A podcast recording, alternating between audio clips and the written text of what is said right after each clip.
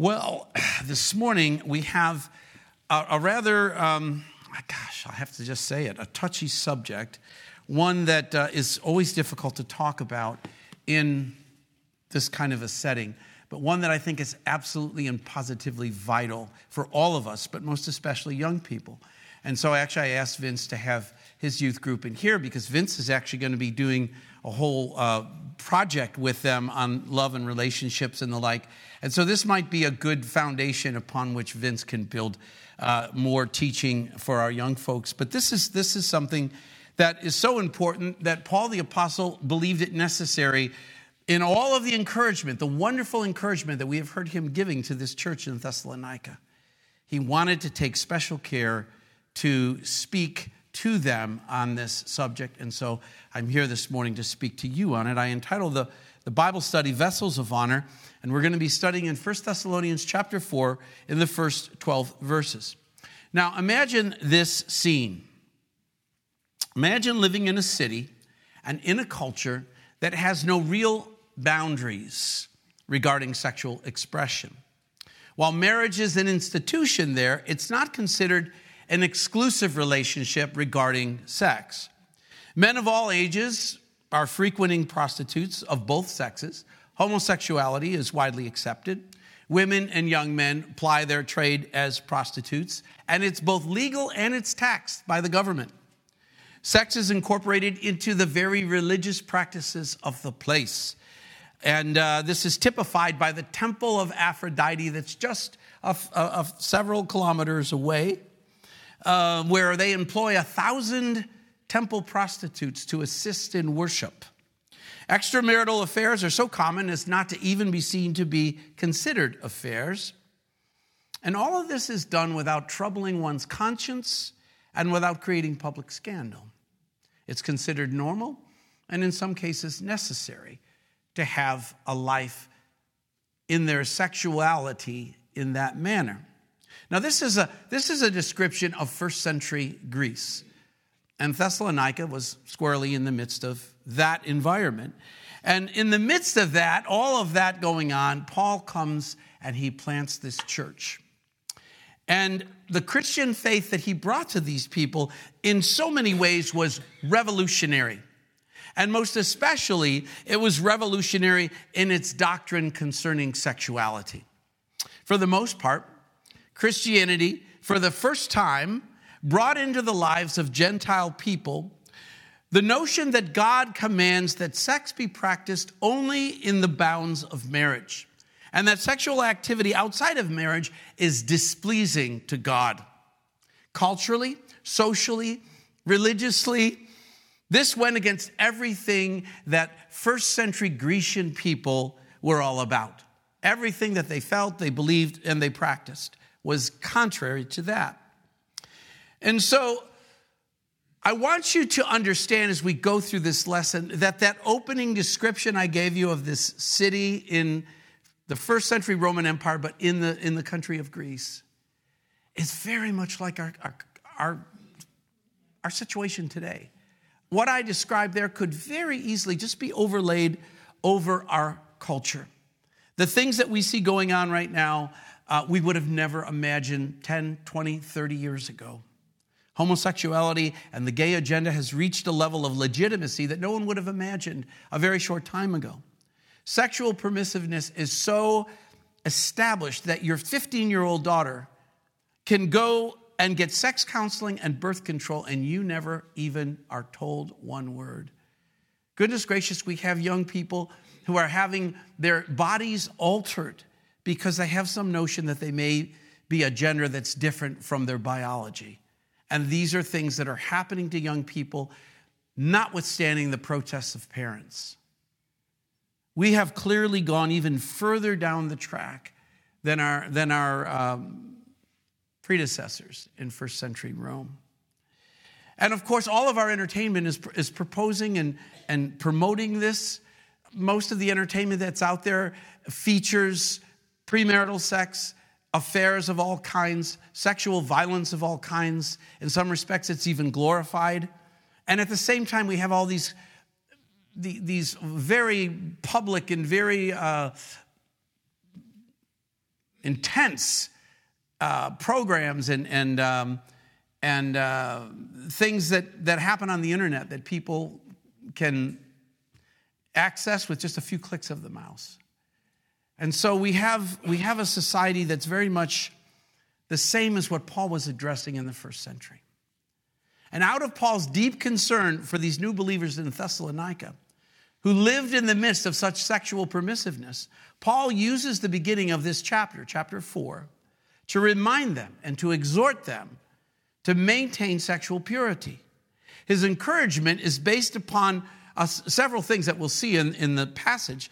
The purpose that we have to please God, the plan that God has for our lives to purify and sanctify the people of God, our calling to be separated from the world and, and to be a beacon of light around the people, the people around us. And so we're going to have a very frank discussion this morning from this passage.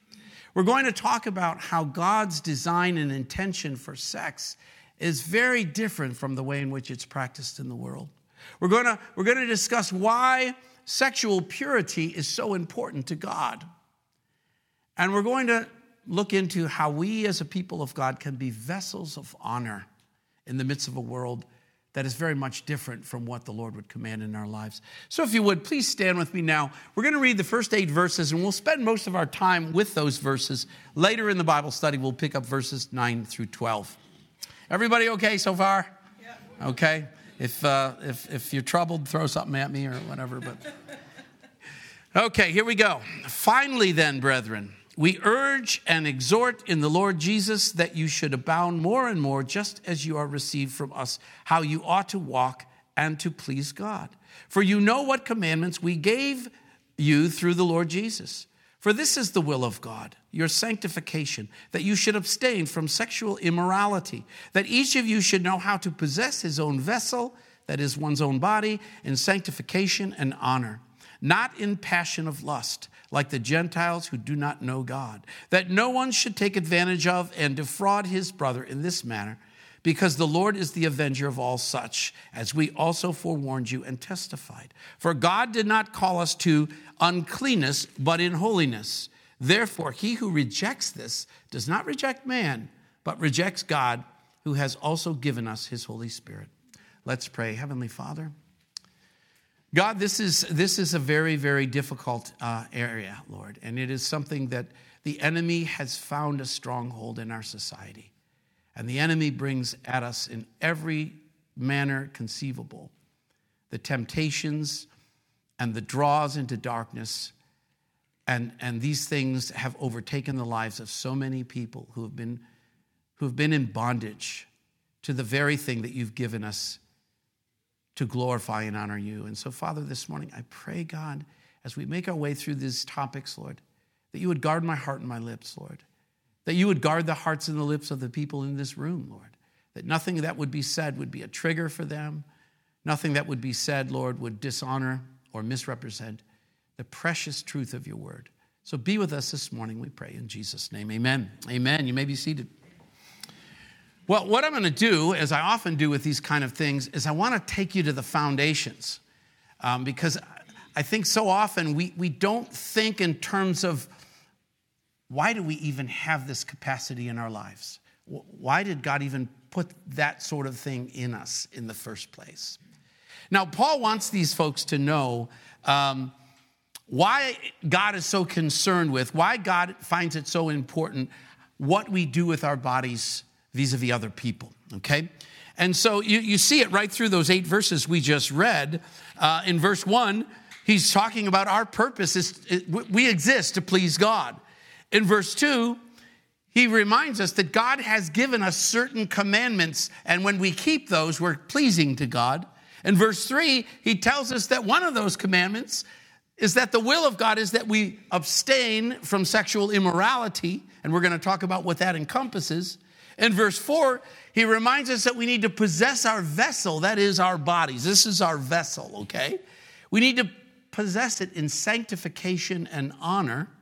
In the fifth verse, he tells us that we are called to abstain from passion of lust. If you have the old King James, the word that's used there is concupiscence. You don't see that word much anymore, but concupiscence means that kind of overwhelming, driving lust that people can have. Um, in verse 6, he tells us not to defraud another in the way of sexuality. We're going to talk about what that means. In verse 7, he told us that God considers this behavior, this unclean behavior, to be unholy and unclean. And then finally, in verse 8, he's telling us that to engage in sexual immorality is to engage in behavior as if you despise or deny God. And so, obviously, just those eight verses just lay the hammer down they lay down the gauntlet that this is a big deal. As much as our society makes so little of it, so light of it, and even we can be drawn in in the way we might dress, the things we might say, the little innuendos we might say in our speech. This sort of stuff, it's, it's, it's, it's really pervasive and it's really uh, all over the place. So let's talk about the bases of uh, upon which our sexuality rests. First of all, we go to Genesis 1. We just completed our study in the book of Genesis. And what you see very clearly in those first chapters of Genesis is a concept that has been a running theme for me throughout my, my uh, saved life, and that is the sovereignty of God. The sovereignty of God. Very often, the way we relate to God, it's almost like we're peers, it's almost like we get a say, it's almost like it's all about us.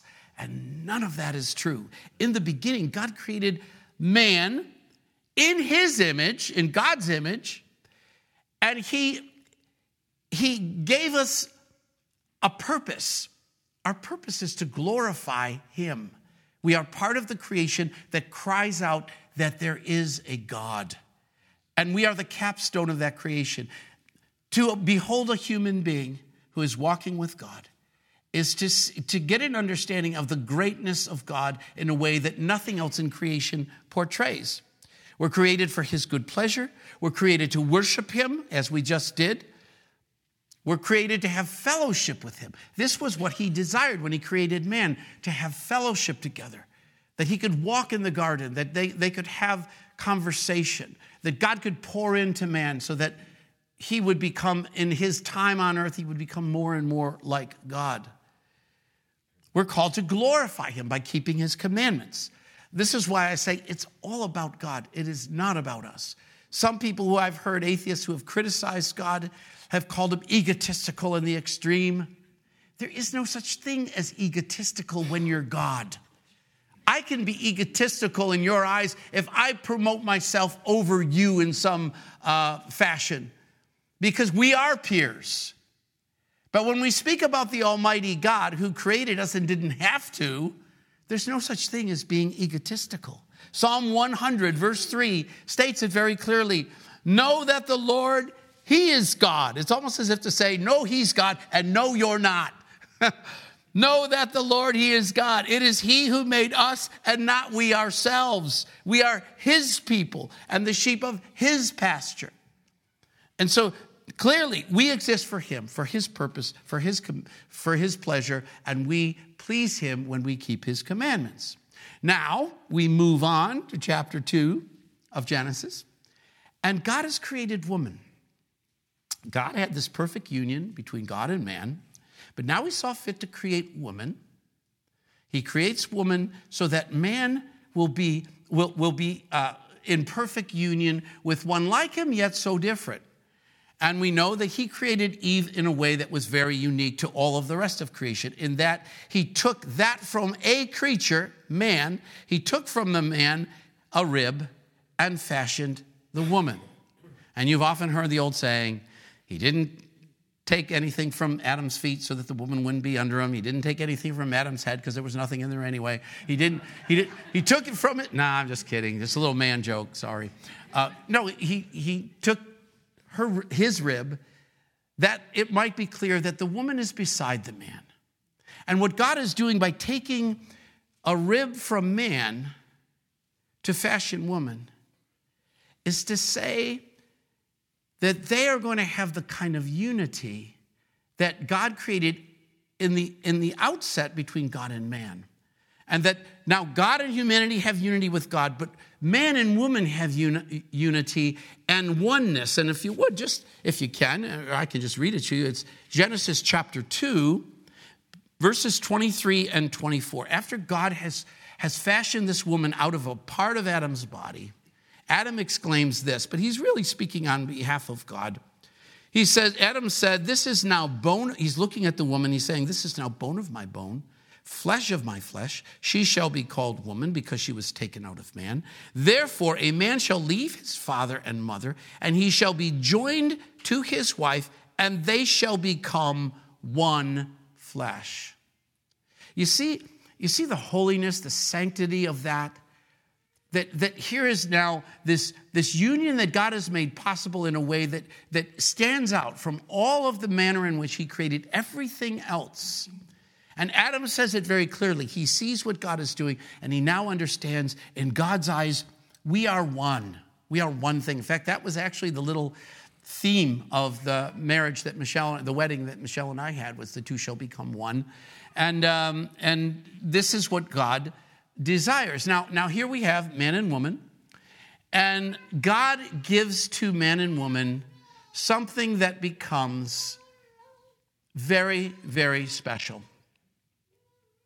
Something that God gives us that is, that is His plan for procreation, His way in which a, a married couple can express love, and a thing, a, a, an activity, a time together that, that would bring great joy and enjoyment to them. And of course, I'm talking about sex. Now, there are two signature things that we relate to God, and especially to God, and that is creating things and loving. And God gave humankind two great directives. He said to have dominion over the earth and to be fruitful and to multiply. And God allows us to participate with Him in the creative process and in the midst of love by giving us this, this institution of sex. And He allows men and women to come together and enjoy this gift because it allows us to understand in a way that, that nothing else quite matches in terms of the unity between two beings and the aspects of that unity uh, intimacy, sacrificial love. These are things that we come to know better in the context of marriage so that we might understand better what the Lord has, has uh, created between us and Him. And, uh, and this love that Christ has for the church, Paul the Apostle himself even points to the union between man and woman as being in that same paradigm of Christ's love and unity with the church. Now, this, this gift that God has given to, to mankind, this, this marital uh, intimacy, it is given to us for a number of reasons obviously, procreation, enjoyment, and all, but also it's given to us as a laboratory for godliness. God wants us to be godly people, and, and to develop us into godly people, He needs to give us a context in which we can, we can understand and develop godly attributes. So, voila, here comes sex and marriage as that opportunity. It gives us this object lesson and many of the ingredients that we need to have for a healthy relationship with God are, are also vital in a marriage. Faithfulness. We must have faithfulness to God, right? We must have faithfulness in a marriage. Intimacy. We should know our spouses and they should know us in ways that no one else knows us. And we should have that kind of intimacy with God. Exclusivity. There's only one wife. There's only one woman for me. There's only one man for, for women. There's only one God for us. Dying to self. Marriages tend not to work when people refuse to die to self. The most common grounds for divorce, the one you hear constantly, time and time again, is unreconcilable differences. What that simply means is nobody's dying to themselves. I'm not going to die to myself. He's not going to die to his self. And therefore, uh, we got a whole lot of unresolved things. The laundry's not getting done. The food's not being cooked. The, the money's not being earned. Uh, and all of that comes with that. Uh, and, and then staying God centered. Obviously, in our relationship with God, we're God centered. But, buddy, if you want to be in a good marriage, you should both be God centered. Because the moment you start to take your eyes off of God, you'd think, well, if I take my eyes off God, that means that I'll have a more clearly focused on my spouse. Never works that way. Take your eyes off God, where do they go? On yourself. Always on yourself. And in a marriage, having too much of self in the viewfinder is always a recipe for difficulty. Now, it's interesting. I don't think it's any, any uh, coincidence that sex, as God created it, is joining one's body with your spouse's body. It's no coincidence that that's the manner of sex, and yet the Bible tells us, and again, I'd ask you turn over to um, 1 Corinthians chapter 6. The Bible tells us something very interesting about our bodies. In 1 Corinthians chapter 6 and verse 15, we read, Do you not know that your bodies are members of Christ? Ooh, stop right there. Our bodies are members of Christ. We are joined to Christ, not only spiritually, not only in our thought life, but in our bodies. How is that? Shall I then take the members of Christ and make them members of a harlot? Certainly not. Or do you not know that he who is joined to a harlot is one body with her? For the two, he says, shall become one. Ooh, we're starting to see the connection here. We're joined to Christ. If we're following God's example in who we marry, she or he is joined to Christ. So that when we join ourselves together, we are joined in Christ. It is that three strand cord that's not easily broken that the scripture speaks about. But he who join, is joined to the Lord is one with him. Flee sexual immorality. Every sin that a man does is outside the body, but he who commits sexual immorality sins against his own body. Or do you not know that your body is the temple of the Holy Spirit who is in you, whom you have from God and you are not your own? Man, this is getting more serious as we go. It's not enough that we're joined to the Lord, but our bodies are the temple of the Lord. So what we do in the body is, is uh, tantamount to worship. That if we conduct ourselves in our lives according to the purpose that God's given us, then our very existence glorifies Him.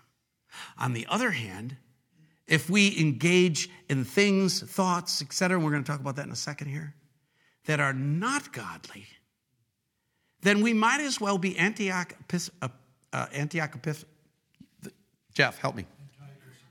Yeah. The, the Syrian, Grecian uh, ruler who came into the temple, threw a, a swine on the altar, and, and butchered it there to desecrate the temple. And the temple was never the same until the Maccabees came along. But you, you understand what's going on there. It is a, it is a terrible, terrible offense to the temple of God. For you were bought with a price, therefore glorify God in your body and in your spirit, which are God's. So this is not a coincidence. Um, the two become one flesh. In that one flesh, we honor and glorify God by virtue of the intimacy that God has exclusively uh, given to us. Hebrews 13, 4 says, Marriage is honorable among all, and the bed undefiled, but fornicators and adulterers God will judge. We are to live in the design that God has established. We are to stay within the order that God has created. Jesus himself set the standard. Jesus put himself under that standard when he said in John 8 29, and he who sent me is with me, and the Father has not left me alone, for I always do that which pleases him. Now, I bite my tongue when I read that. Do I, can I say that? Can I say that? I always do what pleases God. I know I don't. And so these, this, this encouragement that Paul is giving to the Thessalonians, it's for you and me too. So we come to this, this foundation that I've just laid, the foundation of fellowship with God. We're created for His good pleasure. We're created to magnify and glorify Him. He's created unity between man and God. He then creates woman and He creates this beautiful unity between man and woman. And together they, they both live in the temple of the living God. And when they join themselves together, in the intimacy of marriage, it's pleasing to God. It's pleasing to us. It's something that God has created to glorify Him, and it's something He's given to us as a gift to enjoy. So we move to so, what's so bad about fornication? well, um, first of all, let's get terms right. In verse 3 in your Bible, and back in our text, where it says that you should abstain from sexual immorality, um, some Bibles, uh, the word there is, is fornication rather than sexual immorality. Uh, but the word from which either of those terms is translated is the Greek word porneia, from which we get our word pornography. But this word porneia is much more comprehensive than what we think of as fornication or adultery or, or anything else because it, it pretty much covers the gamut of any kind of sexual behavior or even thought, as we'll see in a moment, that, that uh, is occurring outside of the context of marriage. And so, uh, porneia would encompass um, fornication. Fornication is a broader term than adultery. Fornication is sex between two people who are not married. Adultery is a kind of fornication that occurs when one of the parties, or even both of the parties, is married, but they're not married to each other. So that's how we understand the terms right now. Homosexuality would come under porneia. Uh, pedophilia would come under porneia. Incest Pornography itself would come, under this, this term that's translated. I have the New King James, New King James, which says sexual immorality. But, but the all encompassing aspect of the definition of porneia is intended there. So it covers a wide gamut. And, um, and the interesting thing is, we, we think about all these things that I just enumerated there as physical manifestations or physical expressions of sexuality. But Jesus raised the bar, didn't he, in the uh, Sermon on the Mount? Because Jesus took what we would see as physical uh, expression of sexuality and he takes it inside the heart of the human being. This is what he said in Matthew 5 27 and 28, which I know many of you know this well. He says, You have heard that it was said to those of old, You shall not commit adultery. Obviously, that's part of the Ten Commandments. But I say to you that whoever looks at a woman to lust for her has already committed adultery with her in his heart. Now that's a that's that's a pretty rigorous standard. And by the way, there, it, it's it's a it's a matter of the heart, and God knows the heart. If a pretty woman walks by a man, and he glances over and sees a pretty woman, and his you know the first thing that comes into his mind is, she's an attractive woman. That's not a sin, that's being human. The question is what happens after that? You know, if you if you take that image and now all of a sudden you're writing the script for your next blockbuster movie in your mind, um, that's where it gets to be a problem. This is, this is what we read in Mark 7 21 and 23. For from within, out of the heart of men, proceeds evil thoughts, adulteries, fornications, murders, thefts, covetousness, wickedness, deceit, lewdness, an evil eye, blasphemy, pride, foolishness. All of this, these evil things come from within and defile a man. See, we, we can never forget that we have a sin nature. We were born into that.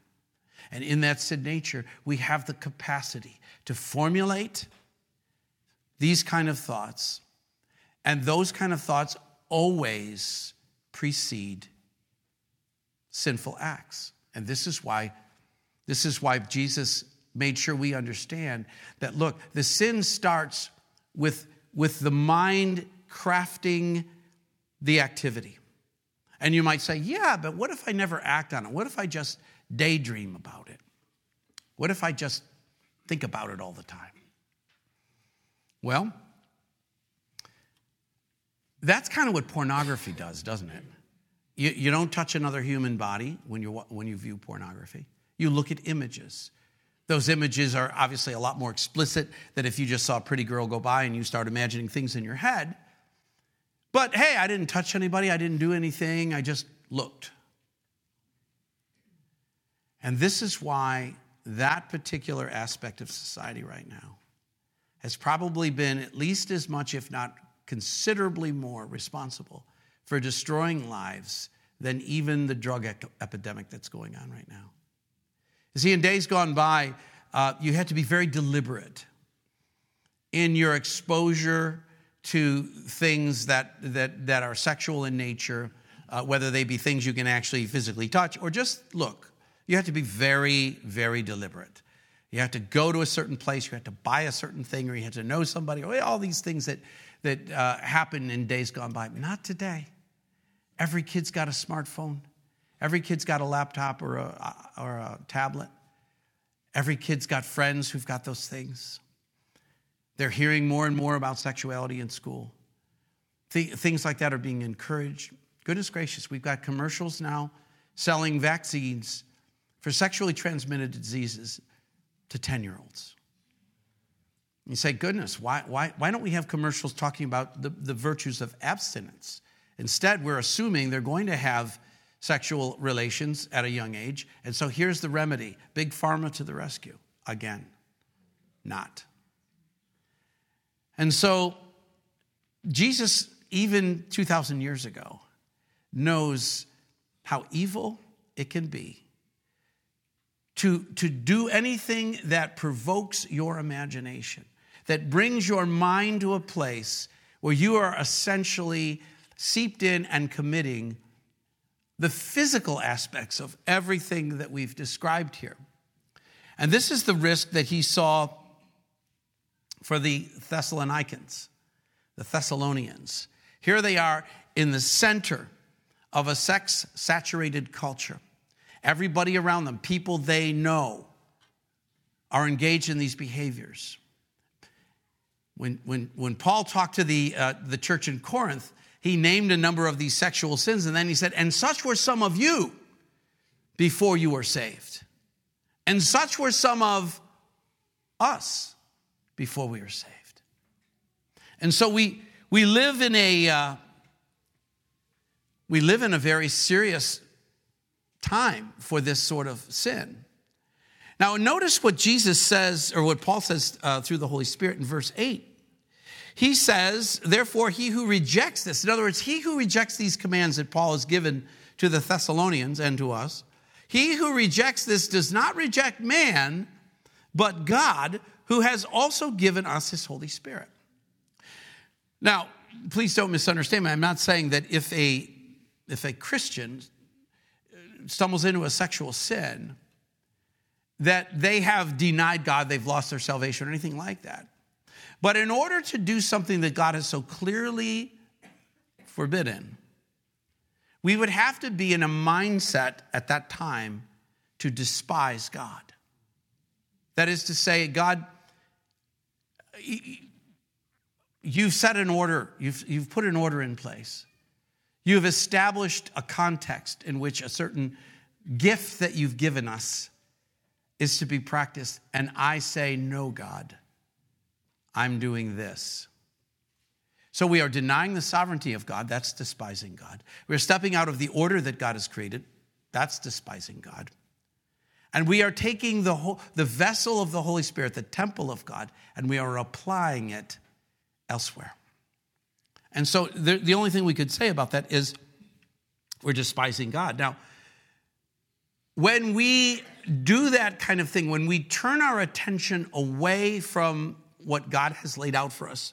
We are in danger of, of having a darkened heart. We are in danger of, of crusting over our heart and becoming insensitive to the Holy Spirit. Uh, in, first, uh, in Romans chapter 1, we read in verse 21 of Romans uh, 1 Although they knew God, they did not glorify him as God. You, you could say they despised God, nor were they thankful, but became futile in their thoughts and their foolish hearts were darkened. Now, here he's speaking about humanity uh, retreating from God, but I warn you that this is the same kind of that can have the same kind of effect on us. If you're truly saved, it's not going to take you out of God's hand, but it is going to create a darkened heart. And when you have a darkened heart, you'd be surprised how you move down a slippery slope that allows you to further accept things that are contrary to the will of God. It is what backsliding is all about. Is that once you're able to take that first gulp of poison, the second gulp, the third gulp, not as bad tasting. And before you know it, you want more of that. And this is, this is the danger of the kind of sexual influences that are in, uh, that are in our, um, our lives. Sexual sin, sexual perversion is Satan's predictable answer to something that God loves, created for goodness, and declared good. The things that God loves, the things that God creates and declares good, are the things that Satan hates and does his, his utmost to pervert and to use and to weaponize. And this is what's happened to sexuality. Satan has said, ah, here's something that God has given that helps human beings to understand intimacy with another, that helps people to understand the importance of fidelity, of exclusivity, of dying to self, of coming close like no other way you could come close to another human being. In order to glorify God, I'm going to ruin that. I'm going to, I'm going to dilute it. I'm going to pervert it. I'm going to twist it. I'm going to cause it to come out of God's order and corrupt human beings as a result. And that's what we see in our world. Now, the remainder of, of the uh, verses that we have for today, verses 9 through 12, give kind of an anecdote, an antidote, in that if we want to keep ourselves from going down that path, we, we must have godly diversion. We must, we must be parked in the Spirit of God, that we don't walk in the flesh. Listen to what he says here. Oh, I wanted to say one other thing. I wanted to bring out one other thing that's very important in this uh, first eight verses. Verse six, look at verse six for a moment. He says that no one should take advantage of and defraud his brother in this matter. Defraud his brother or sister? What the Lord is saying here is that when we engage in sexual activity outside of the confines of marriage, we actually are harming the other person. You say, well, wait a minute. They were, they were willing, it was consensual. Maybe willing, but it doesn't mean it's right. When we present ourselves as an option for another person to engage in sexual activity that is out of God's design and boundaries for marriage, we defraud that person. It'd be like you invited them to your house for a steak dinner and then you served them horse meat un, to, unwitting, unwitting to them, but totally purposeful on your part. You know, for young men, but young women too, but young men, older men,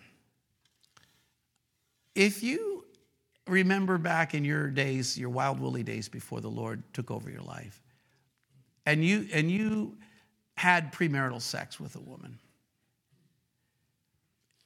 and I mean, this is, this is unnatural. It would be difficult. I don't recommend this for everybody, but, but apologies are owed. Apologies are owed. To go to that woman and to say, I just want you to know I'm, I, I've given my life to Jesus Christ, and I reflect on the things that we did that were not godly.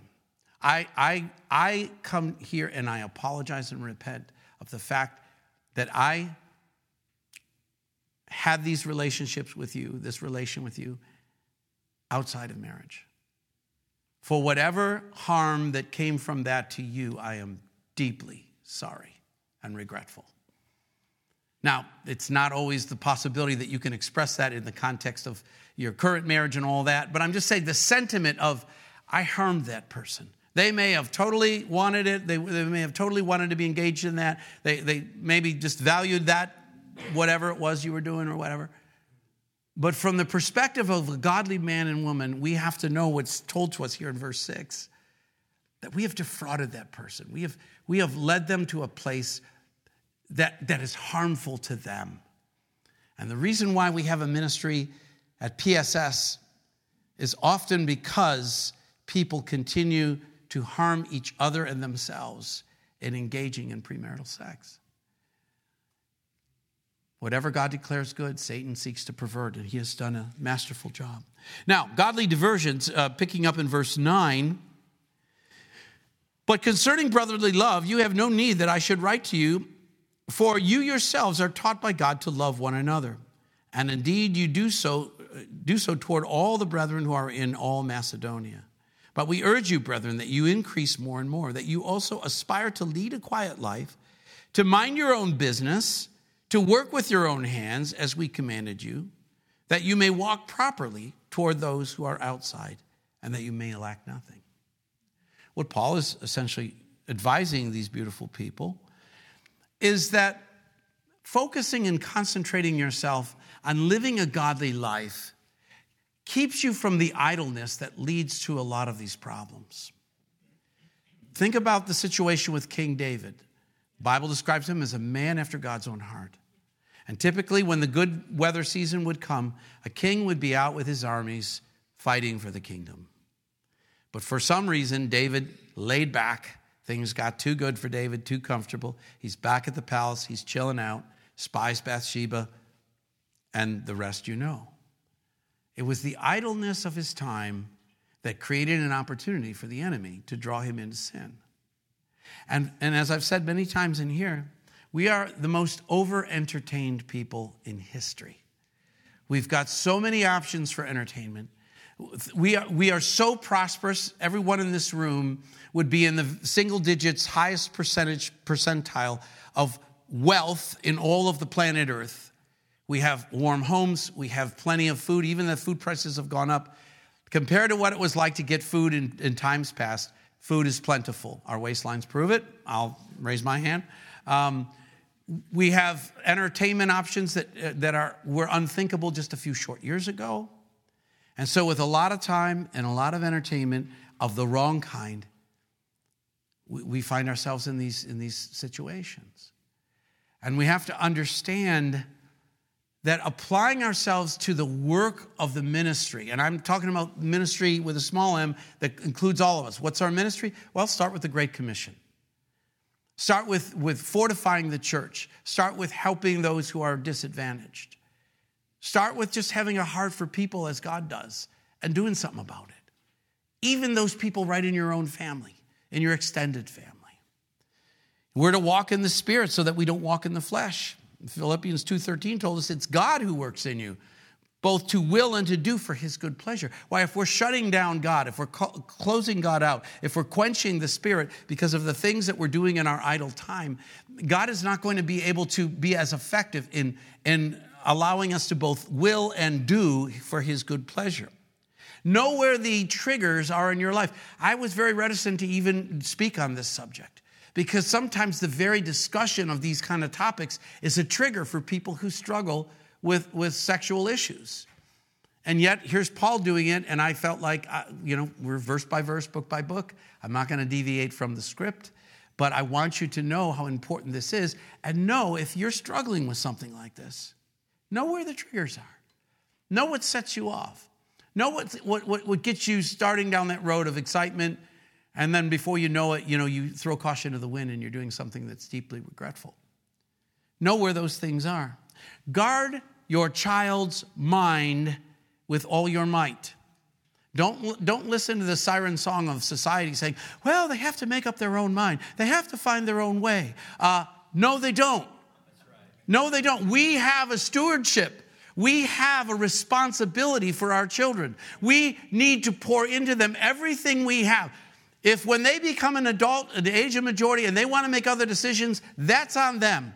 But while they are under our roof, while they are under the age of majority, it is our responsibility. And we are, too many parents are whiffing at that pitch. Yes, indeed. Too many of us are whiffing at the opportunity to say, no, son, no, no, daughter.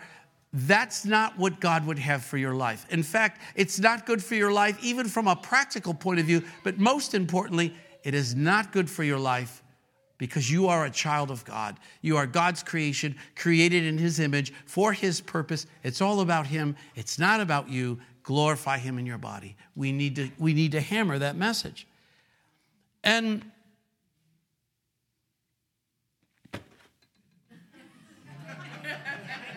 I'm not going to say anymore. This is hard. Uh, you can tell. This is hard. This is difficult to talk about.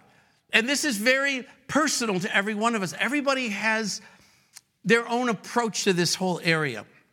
And some carry a cross that's very, very heavy in this area. And I just want to say one more thing. See, there I went.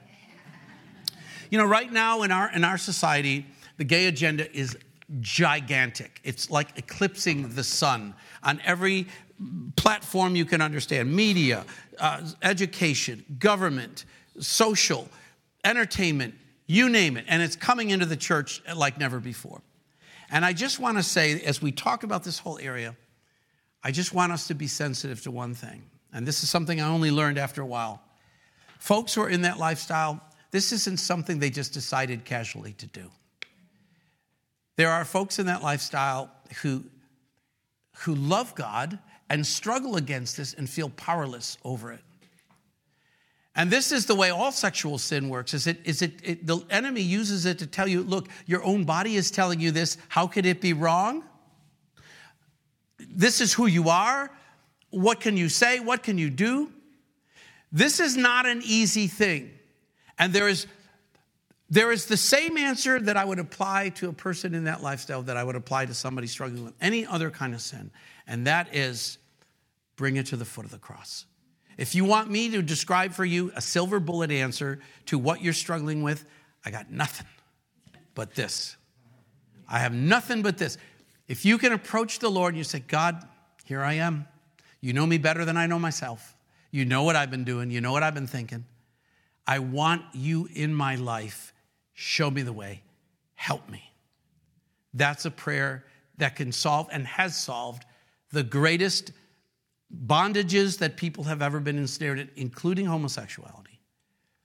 But but we got to be careful. I'm not saying we should do anything to affirm that lifestyle or or to uh, look. I've got people that I love dearly in my family in that lifestyle. I don't love them one iota less. I pray for them, and I pray that they would know I don't hate them. And we should make sure that people who are in the gay lifestyle know we don't hate them. We don't hate them. We do obey the word of God. We do spread the word of God. So let's pray for all of us right now. Father, Lord, this is a difficult area. You know our hearts, Lord. You know our thoughts and our actions. And we are accountable to you, Lord, in every fashion. And so, God, I pray that each and every day we would have the courage to surrender ourselves more and more each day. I pray for people who are struggling with sexual addiction, Lord. I pray for people who are in bondage, whose, whose very bodies, Lord, are, are leading them to places they do not want to go in their heart, and yet there they are. I pray for our young people, Lord. They are just overwashed with a tidal wave of messaging, a tidal wave of, of affirmation of things that are decidedly ungodly. Help us, God. These are difficult things. We don't have the answers, but you have the answers. And so, Lord, pour your mercy and grace upon all of us, Lord, and especially our young folks. Fortify us in the truth. Let us live in the truth with gladness, Lord. We pray these things in Jesus' name. Amen. Amen. Have a great day. Be careful what you watch.